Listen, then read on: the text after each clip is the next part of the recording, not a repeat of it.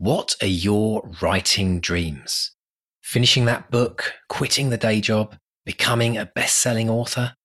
Well, over four years, we've studied the advice of over 300 best selling authors who've collectively sold over half a billion books. And we are excited to announce the Bestseller Academy.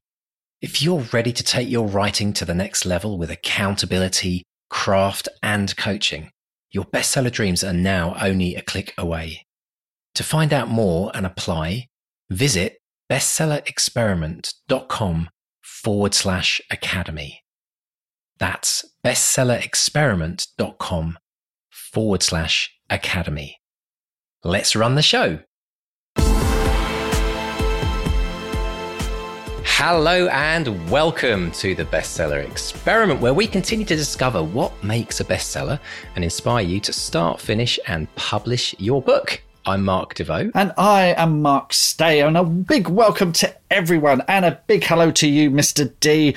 This has been a, a week and a half, hasn't it? It has been a week and a half. My goodness me. We launched the Bestseller Academy this Tuesday. So we're now uh, time recording. This is day number three, and it's been absolutely phenomenal. I'm so blown away by this group of people we've got. Absolutely extraordinary.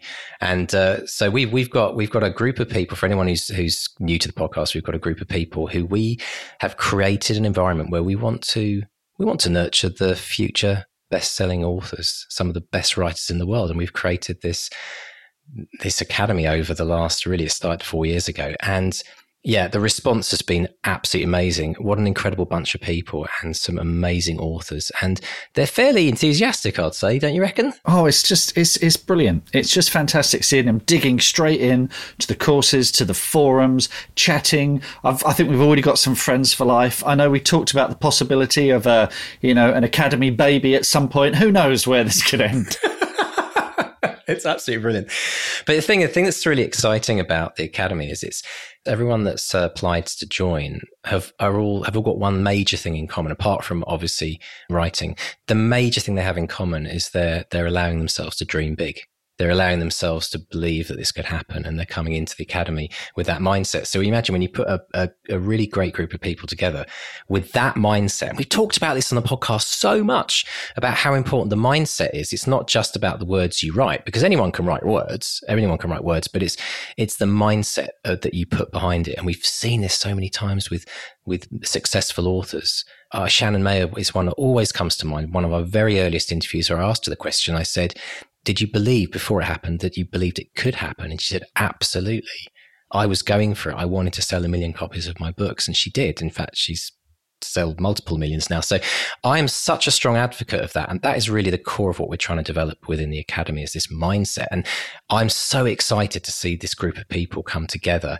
And the, the thing that's phenomenal is the way that as a team, they're all supporting each other.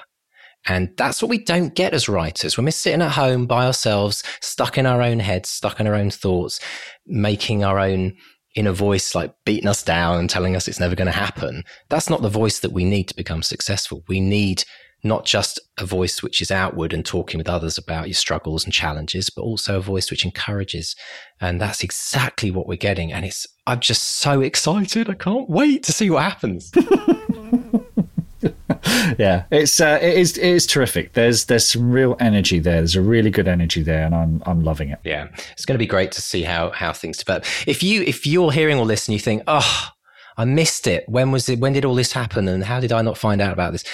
We have set up a wait list on the website for people who are interested in getting an invite, an in, a VIP invite prior to us opening up the Academy doors in the future. So if you want to find out more, you need to get along to the website right now, academy.bestsellerexperiment.com, and just sign up to get a future invite. That's how it's going to work. So academy.bestsellerexperiment.com for that. And Mr. Stay, in amongst the craziness of us launching the Academy, you've also had a fairly busy week yourself as well. Well, yes. Um, filming started today, and uh, I've been attending rehearsals. I, have seen the set. I've I've I've had two COVID tests because I, I, did I did one in the post a good week before I was supposed to go on the set, and there's been this massive back to school, back to college rush in COVID tests. So I had to do a, a drive-in one. So I've had that test twice. It's horrible. Oh, I'm going to have it, have it done as well every time I go back to set as well. Uh, so you know you no, have to. Really? Yeah, every yeah. time you've got to do. You're like a Premier well, League Premier League footballer. Well, it's the thing is, just in the news today, they reported that the new Batman film has had to shut down production because Robert Pattinson has COVID and that that is our worst nightmare. If any of our actors get it, I mean, me, I'm dispensable. You know, it's fine. My job is done. But but if any of the actors get it, you've got to protect them. You've got to shield them. You've got to bubble them. Uh, so you know that's it's it's really really important. We can't you know we can't have anything happen to them. But it's it's great. I've um I've just had this strange blissful calm come over me the last few days because like I said, my bit is kind of done now, and it's over to John, the director, and ev- uh, the cast and crew. And having seen the set, the crew, the producers, everyone, we've got such a good cast, such a good crew. John is at the top of his game. Uh, they're going to absolutely smash it. I've just, I'm just so happy. it's so strange. I love it. that's brilliant. It's that's very unusual, isn't it? For it must. It's the kind of the unique life of a of a of a scriptwriter in the sense that you know just when the film starts from production your your job is almost done so you get to enjoy the process i guess so much more than everyone else who's like having yeah, to kind yeah. of do the lines right exactly. I, I can uh, put my feet up. Well, not exactly, because like I said, we've been rehearsing. What's great, and I love actors. I love actors. They they bring so much more. They make me look good. That's why I love actors, right? Because they they come with such enthusiasm and engagement, bursting with ideas. And they are so much fun. And we can't reveal who our cast is yet, but when you'll see it, you'll go, Oh, these people are brilliant. I know that person from that and that person from that. And they're just terrific. So, yeah, I'm a very happy writer. Oh, I'm brilliant. So chuffed for you. And I can't wait to see and and find out all of the stuff in the future as, as we kind of continue documenting your journey on now on set, which is just phenomenal, absolutely brilliant. I'm, I'm surprised you got time for the podcast, Mr. Stay. This is this is amazing that you're still managing to kind of get it all. Like you claimed yourself, I reckon you must have claimed yourself. No, I just carved out an hour for this, so, so I'm on a call. I'm on another. I had a call right before this. I've got a call right after this. So it is. Oh. Uh, it is um, the sort of the the yeah, a crazy period. But um, oh, I love it. I'm not going to. You'll never hear me complain about. I love it. The joys of being a writer. You know. Yeah, and this is and this is what everyone wants to hear as well, because I think one of the biggest challenges for people who are moving towards that dream that you you've been living and, and now you know reliving again with the, with this latest movie that you've written is that you want to hear those you want to hear those stories you want to hear what it's like in the reality of when something becomes successful because that's why you spend all those hours doing all those thousands of words and working hard every single day. This is the payoff this is what you i guess you'd call a dividend payment. Well this is is it's really weird because i was having a sort through some old boxes the other day and i've been looking for this letter for ages, absolutely ages. I thought it was lost, and I was so delighted that I found it. And it was it was a polite rejection from Terry Gilliam. Okay, really? I, this was this is yeah yeah yeah. Because back in back in 1999, I became friends with the author Robert Rankin, and there's a chapter from one of his books. I said this would make a great short film, and I think I could make it.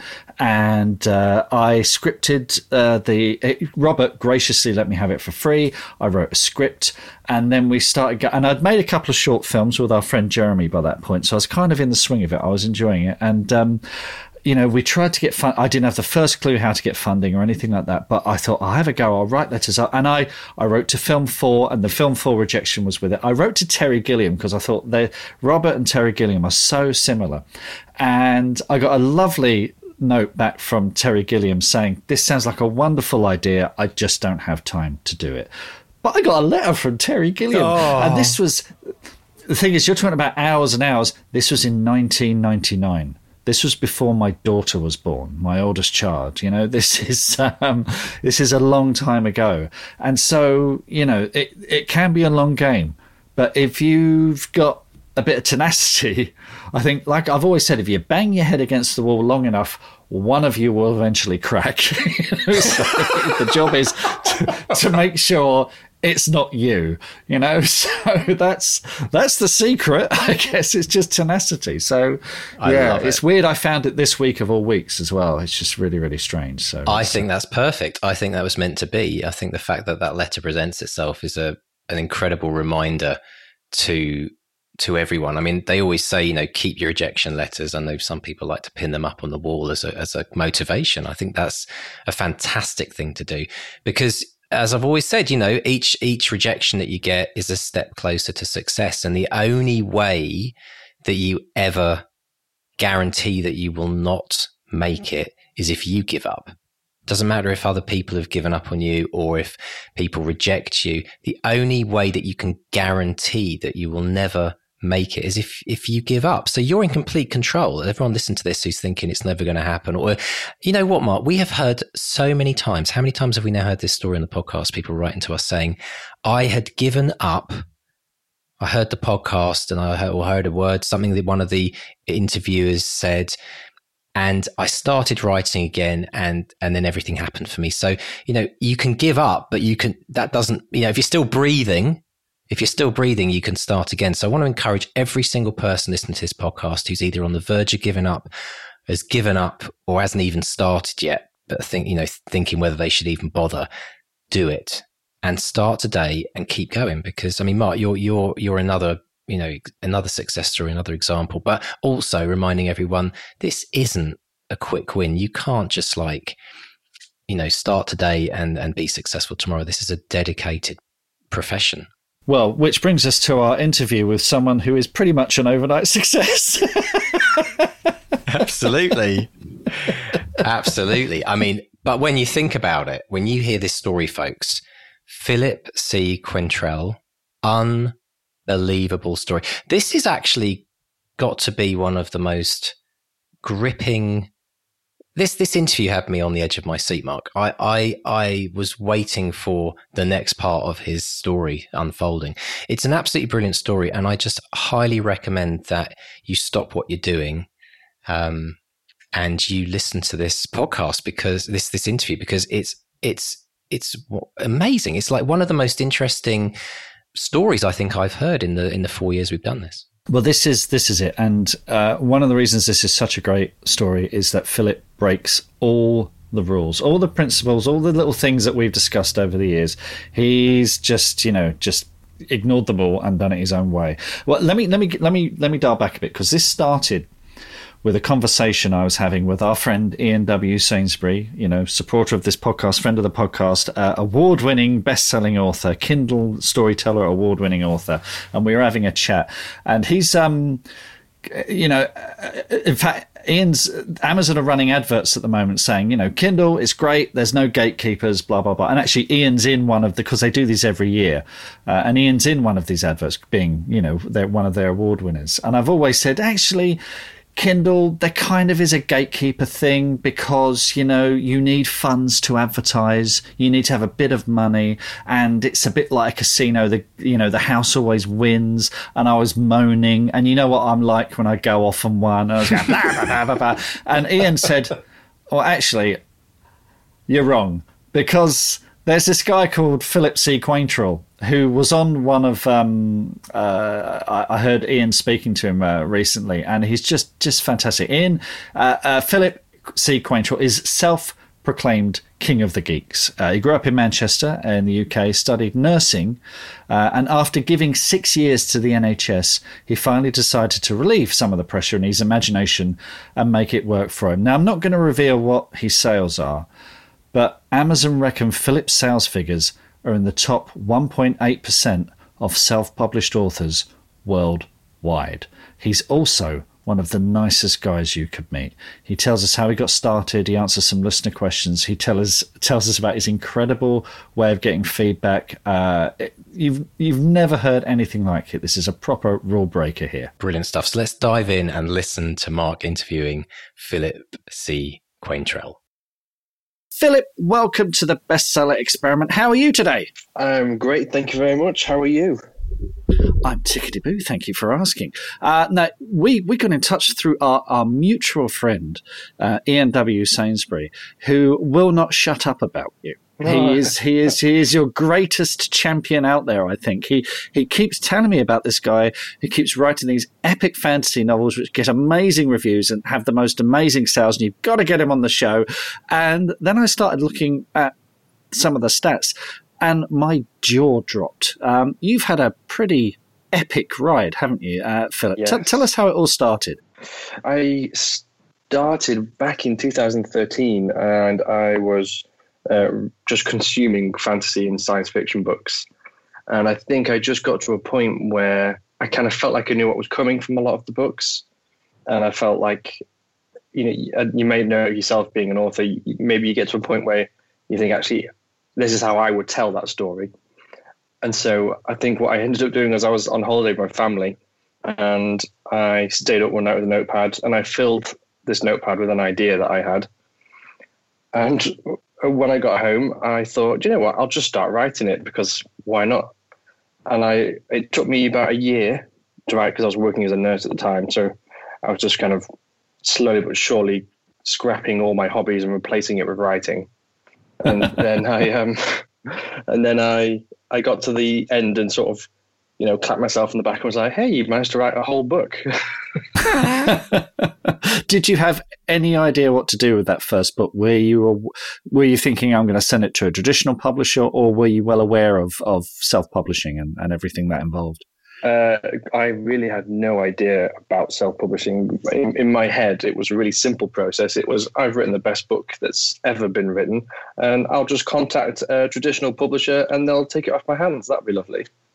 Uh, I how, how did that work out for you? not great.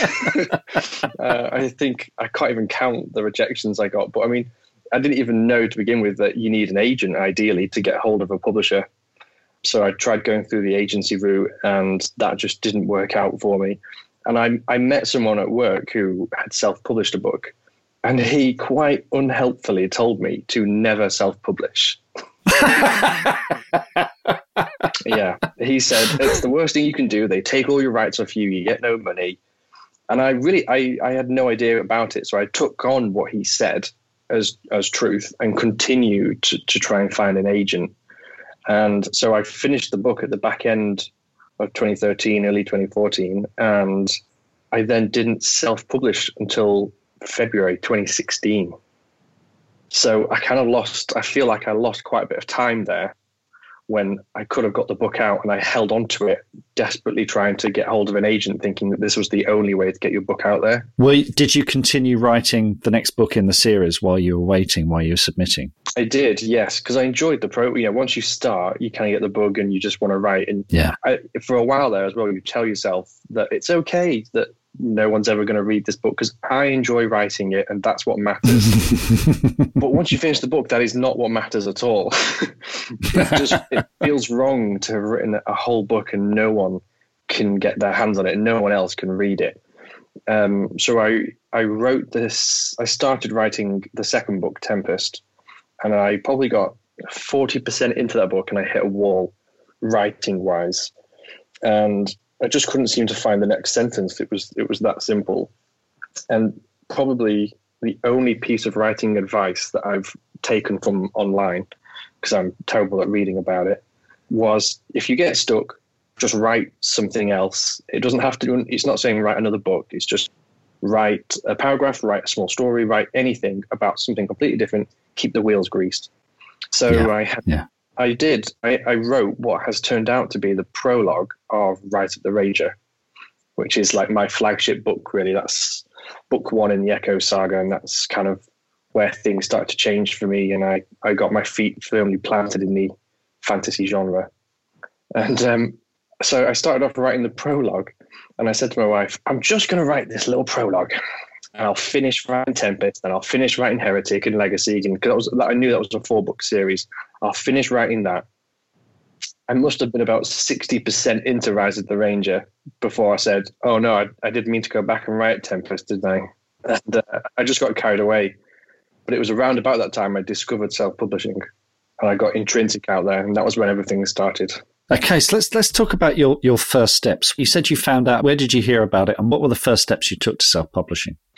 Um, well, like I say, that guy who gave me that really bad advice, he had planted in my head that self publishing was a thing, and so I always knew it existed. And I think without realizing it, I had started buying self published books as well. Um, which is one of the really cool things about buying books on Amazon is that they're side by side with traditionally published. You can have no idea at times that you know one is one and one is the other. And I think I just one thing I definitely got tired of the rejections from agencies, and so I started to actually look into Amazon and KDP and how you can get your books out there. And it's all there in black and white, actually. You know, not what this guy said you can choose your royalty rate and mm. choose your marketing strategy and you can choose your cover and every, the whole thing is under your control and amazon is just this massive platform so i think my my first step was just actually joining kdp logging in and having a look at the format you know how simple was it? I'm not particularly tech savvy. Right. So i i sort of was a bit cautious about what i was doing. But then it is very simple. It's you know it's a step by step process, and I think I personally still I find it really hard to write the blurb for any book. You know, I, my books are particularly big; they're like close to two hundred thousand words, and condensing that into a couple of catchy paragraphs is tricky. I mean, I'm going to stop you there 200,000. I mean, when you say epic fantasy, that's longer than Brandon Sanderson. I mean, this is epic, epic fantasy, isn't it? Yeah, I go, yeah, like, you know, go big or go home situation there.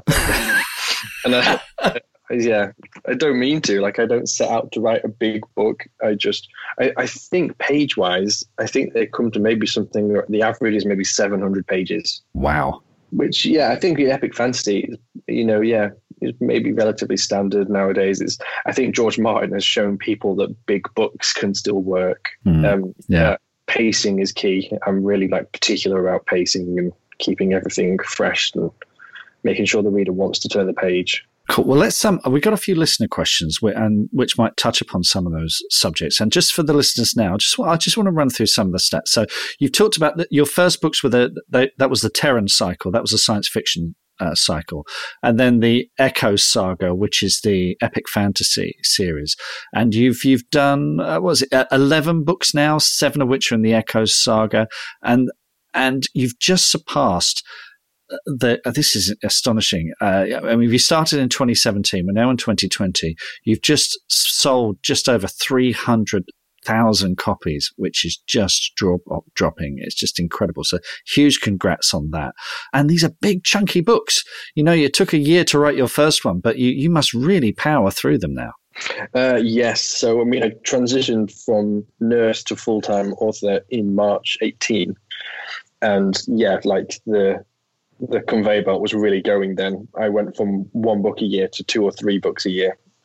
Um, I can typically get one from start to on the shelf four and a half months. Right, fantastic. Well, let, us let's, um, let's dig a little deeper. I've got some listener questions. So, uh, first one's from Jeff White. Jeff asked, uh, "Does Philip advocate that the best form of advertising is to write more books?" Because one of, one of the things that's come up is is you you don't really do much. Well, you don't do any marketing, do you? No, I don't think I've spent a penny on marketing ever. listen, listen, listen very carefully, Philip. You can hear people grinding their teeth as they listen to this. so, is is that simple? How how has that how how how has that worked? How has that worked for you? Tell me, Philip. Tell me now. Oh, I wish I knew. I mean, I I I had I, I really don't know. I can only say that you know the I originally went out with three covers from a you know a graphic designer that I could afford at the time, and as things picked up, I managed to get hold of Chris McGrath, who is this amazing illustrator, and he gives me these fantastic covers, which I think are just so catchy, and uh, you know people are drawn to them. And I do think having a, a great cover is that first spark that gets the reader to have a second look. They are astonishing. And uh, folks, we'll put a link in the show notes for this. So you can check the, these out. The, the, cover art for these uh, is, is just amazing, really. You, and it does, as you said earlier, when you're on uh, Kindle, you put these very happily next to Joe Abercrombie, Brandon, to George R. R. Martin. They they all look just astonishing. You look at that, and go, yeah, I'm going to give that a go, definitely. So you think that's that's the appeal, investing in the cover art. Did you see that make a, a substantial difference?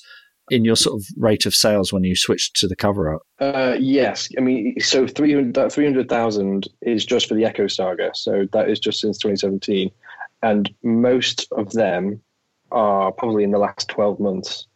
And the, the new covers have been out since November. And I'd say that they've probably doubled the sales, if not more so, just since the new covers came out. So a good investment. Uh, a good Yeah. investment. yeah, yeah. I, mean, I, get, I don't know. I, I, I've never really gone into marketing, but I know that, you know, if there's that whole maybe the Amazon algorithm thing, isn't there? Where, you know, if you can, it pushes it for you. That's another great thing about self publishing. How many books had you published when you switched to the new artist? How many books did you have out there? So I had the four from the Terran Cycle, and I had six from the Echo Saga.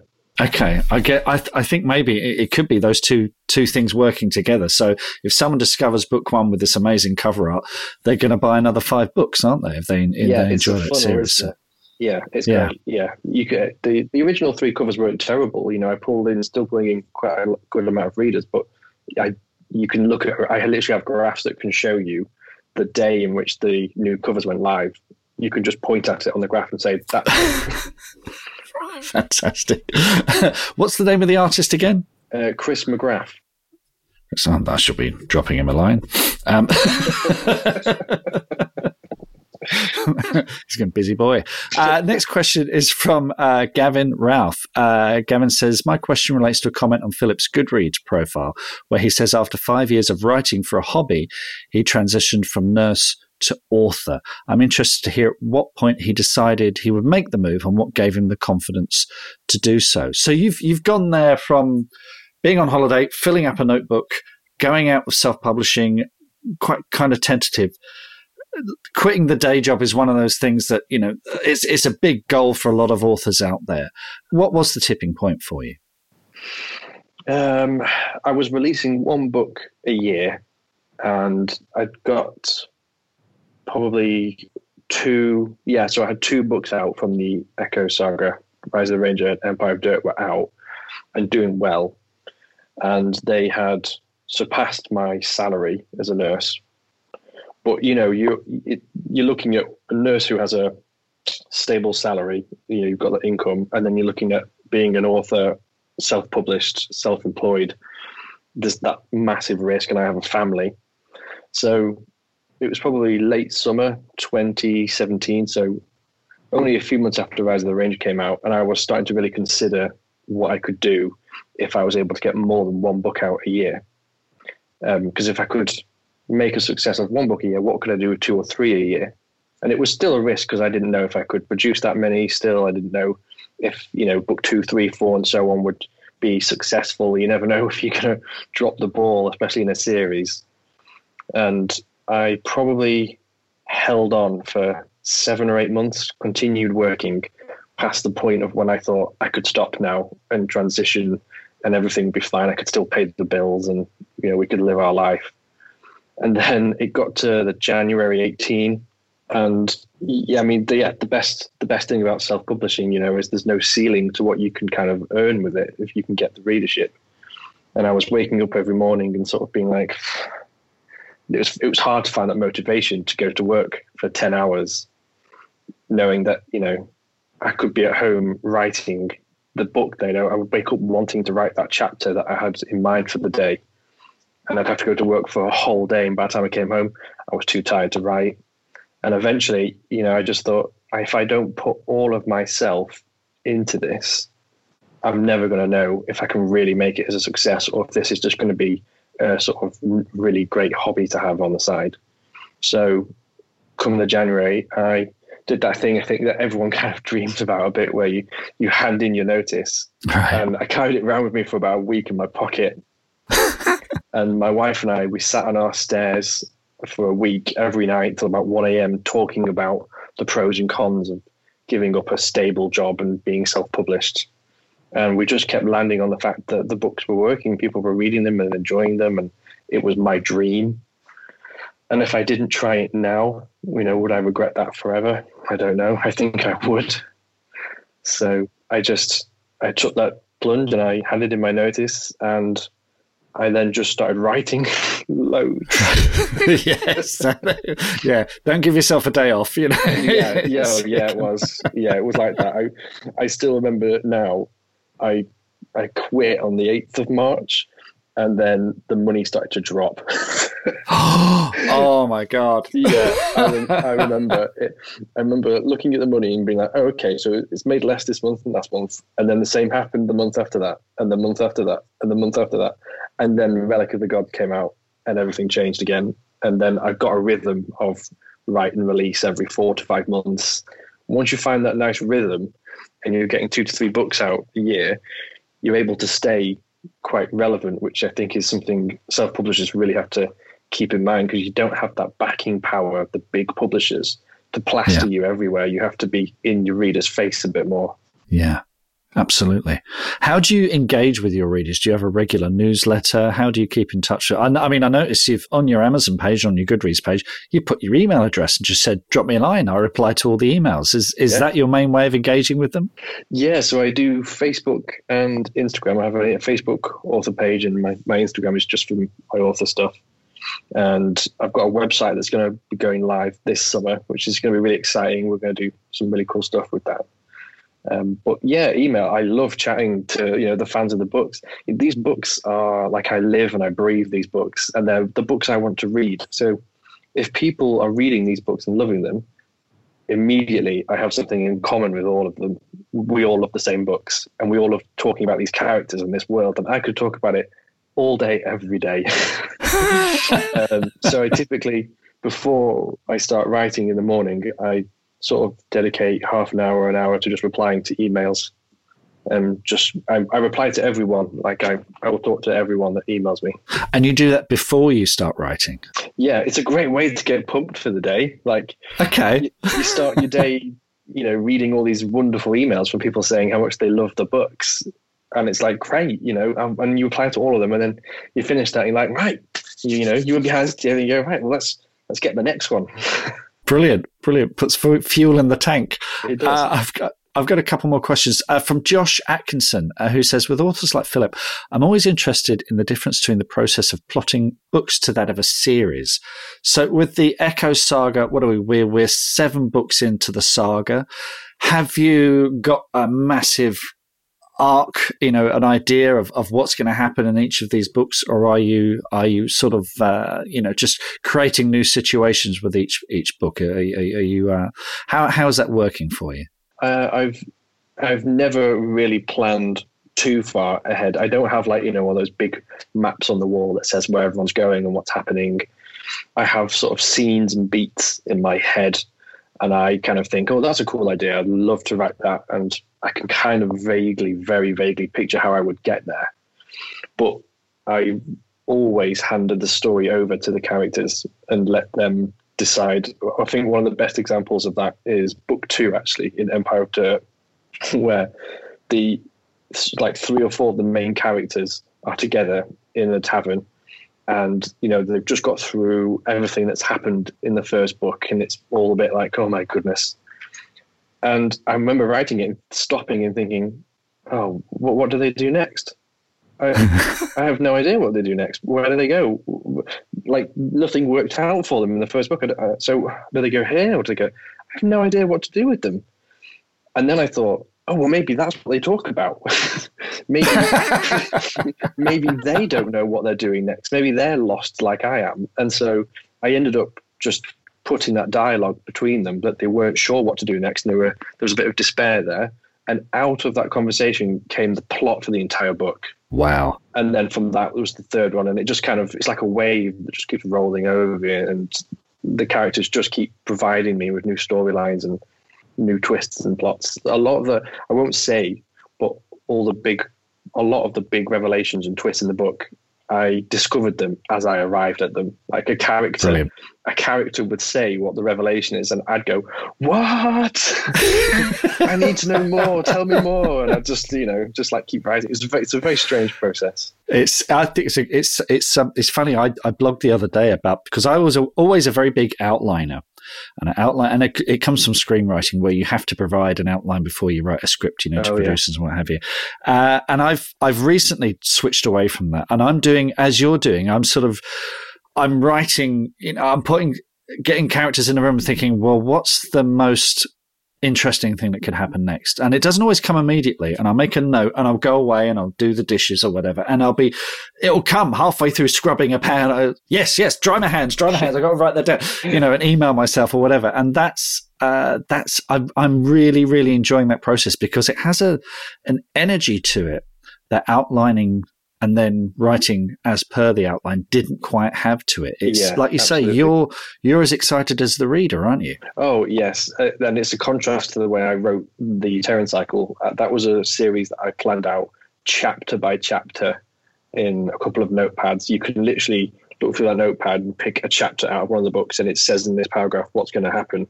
Right. Um, yeah. But I, I discovered that as I arrived at that chapter writing it, I would look at the notes and it just wasn't as exciting to write at all because I kind of there was nothing new for me to discover because I I already outlined everything. Whereas this is I don't exactly know what's going to happen next, which is but don't get me wrong, I know how the series ends. I've got the epilogue right. in my head. Great. Excellent. You got a finish line. Uh, uh, Josh goes on. He says, uh, What does Philip's editing process look like? Now, I know Josh writes short stories and writes uh, novels as well. You're clearly writing, you know, if we're talking 200,000 words, proper epic novels. How do you even begin to edit something like that? What is your process with that? So I don't like using copy editors. I'm a bit strange, I think. And, and I know that there are some authors who would either feel that they need them or even want them to come in and do structural edits and, you know, sort of go through everything and tell you what works and what doesn't work. But I hate that. um, uh, I'm really annoying. I think it's probably perfect that I'm self-published, not traditionally published, because I would hate for someone to come in and say that character doesn't work, that plot point doesn't work. Because I'm like, it all works. I everything I, everything that I write is in this book on purpose, and it serves a purpose. So I use proofreaders, and they kind of they're always behind me by a few chapters. So because these are big books and I try and get them, you know, to to the people as fast as possible. I don't want to write a two hundred thousand word book and then there's two months of, you know, proofreading and editing on my side. So what I often do is I'll get five six chapters in and I'll send it to a proofreader, and then they'll send it me back. I'll make those uh, edits from what they've sent me back, and then I'll send it to a second proofreader, and they're constantly behind me in this kind of wave that's just catching up with me.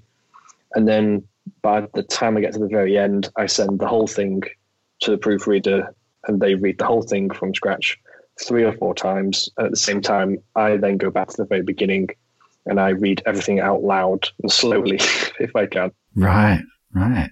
That's an amazing process because you, like you say, you've got this wave coming up behind you. That must really put a fire up your backside, mustn't it? Yeah, you can't, yeah, yeah. You can't it's, slow down. Yeah, and it's great because you then, by the time I get to say I'm writing the epilogue, I know that actually there's only 10% of the book maybe that needs to be proofread.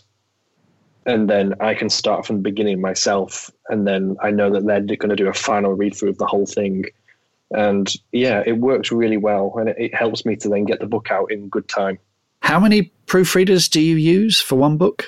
Just two. Just two. Okay. I don't use any beta readers either. No, you don't. Okay, that's that's fascinating. And and the proofreaders you found where? Um, well, so close to home. Uh, one one of them is a family member who has her own proofreading company. Nice. and the other one is my old English teacher from school who's retired. Brilliant. Oh, fantastic! Yeah, and he's he's great because obviously you know he's got a whole career behind him of proofreading. Yeah, because right? you know that's what teachers, English teachers, do is they go through all your your essays and your work so much. And he's brilliant. He's read. He probably knows the books more than I do now. Superb. That is a great pro. That is you know in over two hundred and 70 odd episodes. I think that's the first time we've come across a process like that. That is, that is really, oh, it must be kind of terrifying though. Just, you know, you can't slow down. You can't, you gotta, you gotta keep going, which I guess, you know, accounts for the uh, how prolific you've been, which is just amazing. And you were talking earlier about pacing as well. You're very conscious of pacing. Is that again that thing of constantly trying to to to surprise yourself? Yeah. Yes. I I always want to make sure that you know when the pace slows down again it serves a purpose. It gives the reader a chance to breathe. But also those slower beats will also provide something interesting whether it's character growth or a tidbit about something. And then the pace picks up again and you know i want i want the reader to be carried along. And i from a lot of responses i get i know that people seem to read these books very quickly Hmm. which is great considering how big they are. So i think the pacing seems to be working No, absolutely. There's definitely a market. I'm, I've been looking at some of your, your reviews, and people love the pace. They love the characters, and then they'll say something like, "Oh, I read a fantasy novel a week."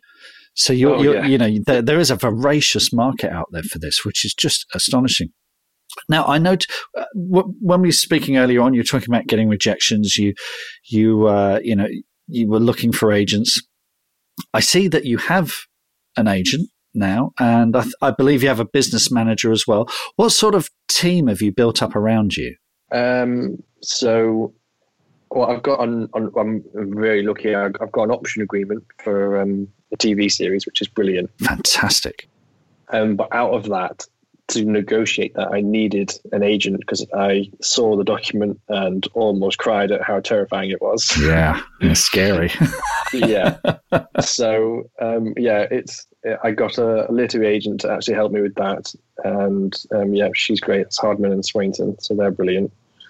They helped me sort of secure that contract, and then they who else have I got? Yes, and then I've got my business manager Amy. She's brilliant. She kind of really organizes me and keeps everything.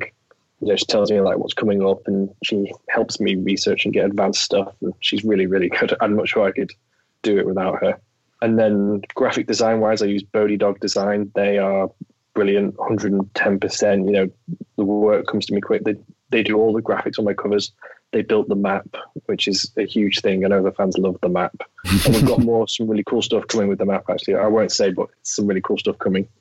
Excellent. And then obviously my illustrator, Chris McGrath, I can't claim to say that he's on like, you know, on my team, but we have a really close working relationship. And I know that we're definitely going to be working together for a long time because I just adore his covers. They are amazing. They are amazing. Well, um, Philip, this is an astonishing story. Uh, it's just incredible. We love. We love people who break the rules, and I think you've broken every single one of them, which just goes to show there's no one way of doing this. There's no, you know, there's no single path. You have to find your own path. I'm amazed how you've you've discovered your own path and all this thing.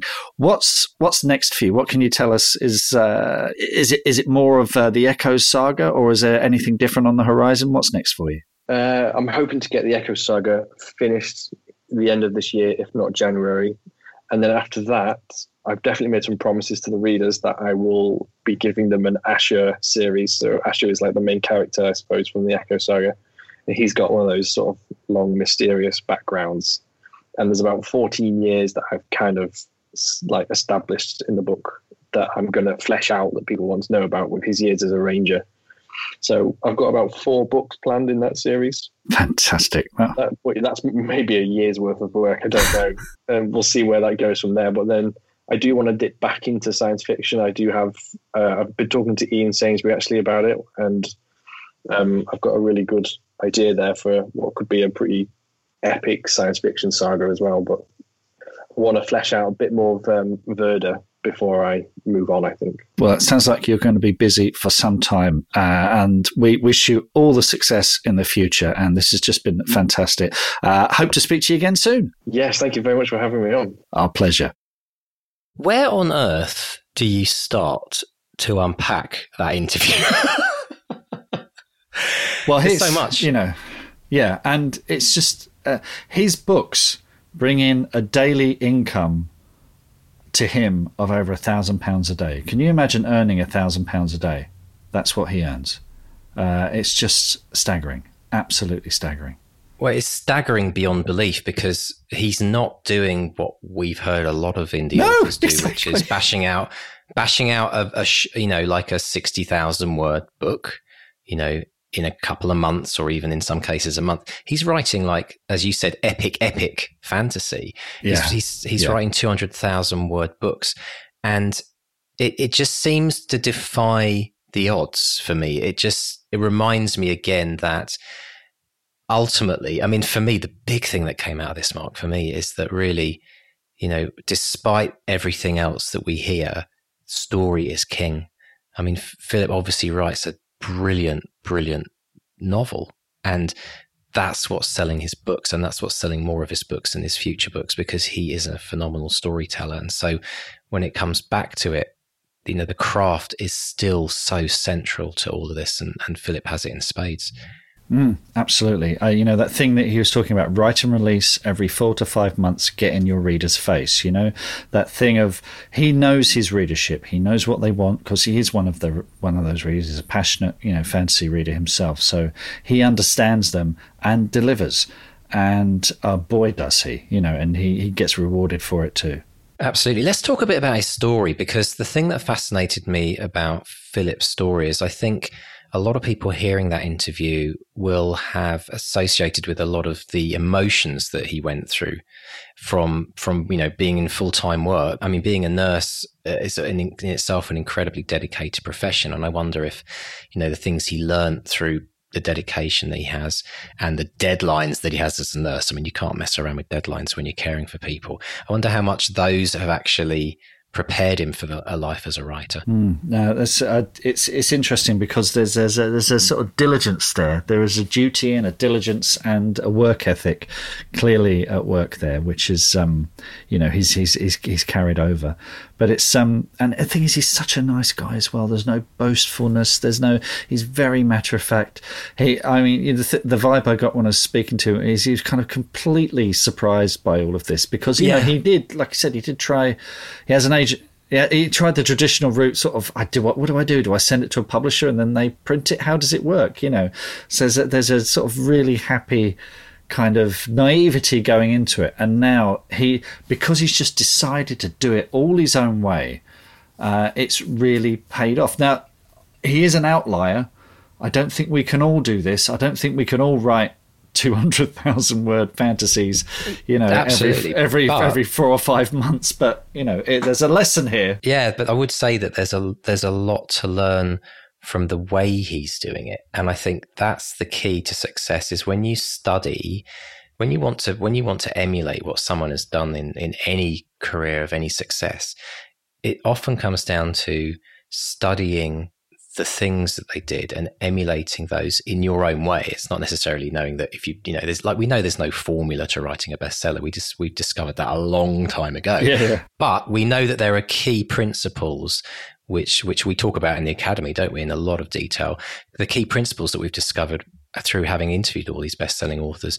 And for me, there's so many key principles for Philip, and we, but we need to kind of do almost a, a deeper dive on this. Um, in fact, let's do that. Let's do a deeper dive on this. But before we do that, before we do that and go into those principles, the other thing I wanted to talk about was um, the decision that Philip had to make. From I loved. I loved how he explained that I, you know, that week where he sat on the stairs. I could just picture them sitting on the stairs in their house, having, you know, a cup of coffee in hand, uh, chatting up all night into the early hours about whether he should make this leap. And I know this is such a big thing for most people. And and the way the thing that I really admire about what Philip did is firstly he had the courage to do it. Because I know there's a lot of people in the world who may have been in his position and convinced themselves that it wasn't going to last or that it would it wouldn't work if they made that jump.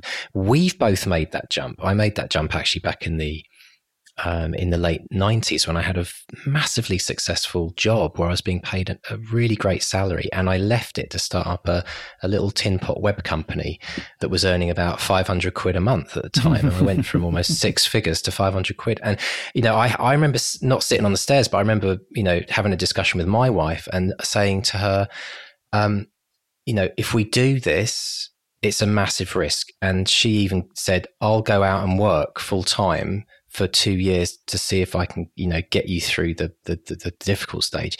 And so I, I, really related to his journey. But what struck you about that conversation? Because you've been through that. You've you've you've kind of you know you jump not jump, but you kind of had to make that move from full time employment to now you know, full time writer? Well, I was. I wasn't so much. I didn't so much jump. I was gently guided to the edge and given a little nudge. Um, yes, but you could have gone back into you know, the. You could have uh, chosen to gone back into absolutely, the publishing world. Absolutely, and and I um you know I was I was in a situation where I thought this is this is my one opportunity to do this, and if I don't do it, I will regret it for the rest of my life. And there was a terrible risk, terrible risk. And I'll be honest, at the beginning of this year, I was beginning to think I'd made a terrible mistake, and I did actually start applying for jobs again. But I got over that little bump, that little moment of self doubt, and I'm so glad I did because if I'd gone back into work, I wouldn't have had the time to write the film that's just started shooting. You know, so you've yeah, got to. and and that's keep, the bit that people forget about.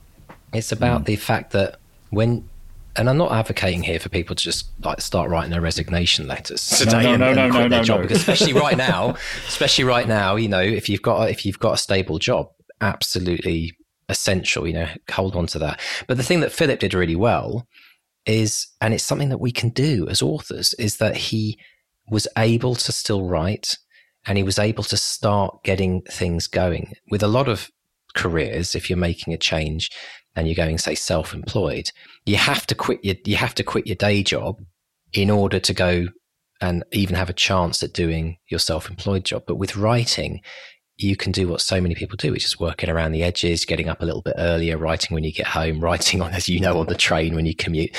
And so it's actually a really brilliant career in that regard, in that despite the fact that it's it's a big decision to make. You don't have to do the bungee jump and say it's all or nothing, black or white. And you do in so many professions. So I really admire the fact that, that Philip kind of worked hard. I mean, imagine being a nurse and writing a novel. I mean, how tired must he have been coming out? Like, I can't even begin. I can't. Exactly. That's just, you know, it's right. just phenomenal. Just they must be so exhausted at the end of their shift that, yeah. But I suspect for Philip, I suspect what was going on was that was his sense of well-being and relief time. It was like if you spend a day in a hospital dealing with all kinds of traumas and and eh, people who are not doing well, maybe his book was an escape. Maybe he came home and he loved the idea of writing because it just meant he could go off in his own fantasy world and and that's what got him balance. So it's and we go back to this. It's not just about being a best-selling author. It's about the the the well-being that you get, the mental health benefits you get from writing, which are so huge and really not that documented currently anyway. But um, oh, it's just such a brilliant interview. So let, let's do this. If if you're interested in diving deeper with me and Mark, we're going to talk more in a special deep dive episode, which will be um, released around the same time as this podcast. Um, and we're going to cover more about his way that he does his proofreading, which I think is phenomenal. We're going to kind of delve into why that works a bit more. Um, what he's doing with email and why that's working and how he's doing this in no budget and not marketing, not going, not spending, you know, hundreds of dollars on a Facebook ads campaign or courses of how to kind of sell your book on Amazon. He's doing this with no budget. Why? How is that happening? We're going to discuss that. And also one thing I know we both really want to talk about, Mark, is this idea of the cover and what you call rebranding as well. Mm, yeah, definitely. Lots to talk about. Lots and lots and lots, lots to, talk, to talk about. about. So, absolutely, get over to the website if you want to find out more about how to get access to that deep dive with me and Mark. So, Mr. Stay, um, the next next couple of weeks are going to be jam packed. There's so much going on. We've got the academy uh, we've got coaching to do in the academy, haven't we, for the first time? That's going to be fun. Yes, yeah, I'm looking for. We've got some great, really, really good questions coming in. Actually, really, really interesting stuff. It's got got my uh, got my synapses firing. Absolutely, and my on my end, what I what I'm going to be doing, Mark's going to be teaching craft coaching and and as in the academy you get to ask any questions you want and we do live sessions on coaching. But what I'm going to do, which I'm really excited to be starting, is life coaching for writers or the writer's life, as I like to call it. And what that is, is it's all about the inner game of writing. And actually, you know, a lot of it, which we'd heard about in Philip's journey, you know, that those decisions that he had to make, um, having the confidence, the belief, all the things we need as writers to succeed. I'm going to be focusing on that. And I'm going to have this incredible group of people and um, it's kind of a new thing. I mean, I know there have been writing coaches, but traditionally, traditionally, writing coaches are, are more about the kind of craft side. Would you say, Mark? Is that your experience? Yeah, yeah, absolutely. No one really goes into the, the sort of the mental aspect of it that that in like you say, that in a game, it's um, it's completely unique. It's a bit like it's a bit like you get your if you're an Olympic runner, you get your coach who's going to teach you how to to run properly, stylist, you know, your style, the diet you should be eating, the the lifestyle you should be living in order to to, to be a peak performance athlete. That's what I see as the kind of the role of the craft coach. And then what I'm doing is it's like the sports psychologist. It's the person that kind of gets into understanding your mental blocks, your beliefs and things. And that's something which I've been doing actually for um, well, for like the last 15 years. Um, but I'm going to, I'm so excited to be focusing on writers specifically because I really understand that it's a unique kind of profession and it's very different from say music or or athletics or track. And um, already i'm getting a sense for just how powerful this could be. So uh, yeah i'll be uh, i'll be feeding back to everyone listening about how that goes as well so mr stay thank you so much oh, you better dash because you've got a film set to get back to haven't you i'm sure the show can go on without me oh, fantastic. So, thank you so much for joining us, everyone. If you would like to support this podcast on Patreon and help the continued running of it, you simply go to um, bestsellerexperiment.com forward slash support and you can get loads of goodies, extra bonuses for helping support the show. And, Mark, if people want to get in contact with us on social media, Yes, we are on the Facebook Bestseller Experiment, uh, Twitter at Bestseller XP, and Instagram at Bestseller XP. And please subscribe, rate, and review on your podcatcher that you're listening to now. All of those little stars that you give us, they make us a lot more visible and help us to keep carrying on. And a big thank you, as always, to our editors, Dave and JD. And if you if you're new to this podcast or you're working your way through season one, you know that we spent the first year of this podcast writing a book to make it a bestseller. And if you haven't heard of that book or you haven't read that book, it's called Back to Reality. Pop along to Amazon, check out all the five star reviews. It's got over 120, I think now, Mark, isn't it? So pop over and have a read of that book. It's a lot of fun and uh, it gives you a bit more context into the journey we went through. It's almost like a study guide, isn't it, for the first year of the podcast? It's the feel good novel of the year. Uh, and there's a great audio book as well. If you're on Audible, check out the audio. It's just wonderful. Brilliant stuff. Well, listen, have an amazing time, Mark, with your continued adventures on set and in the academy. Um, and uh, thank you to all of our patrons that have supported this show and supporting it. Thank you to all of our academy members. And thank you to you for listening to the show. And we look forward to chatting with you again next week in a rerun and in two weeks for our new episode. So it's a goodbye from Mark 1. And a goodbye from Mark 2. Goodbye. Goodbye.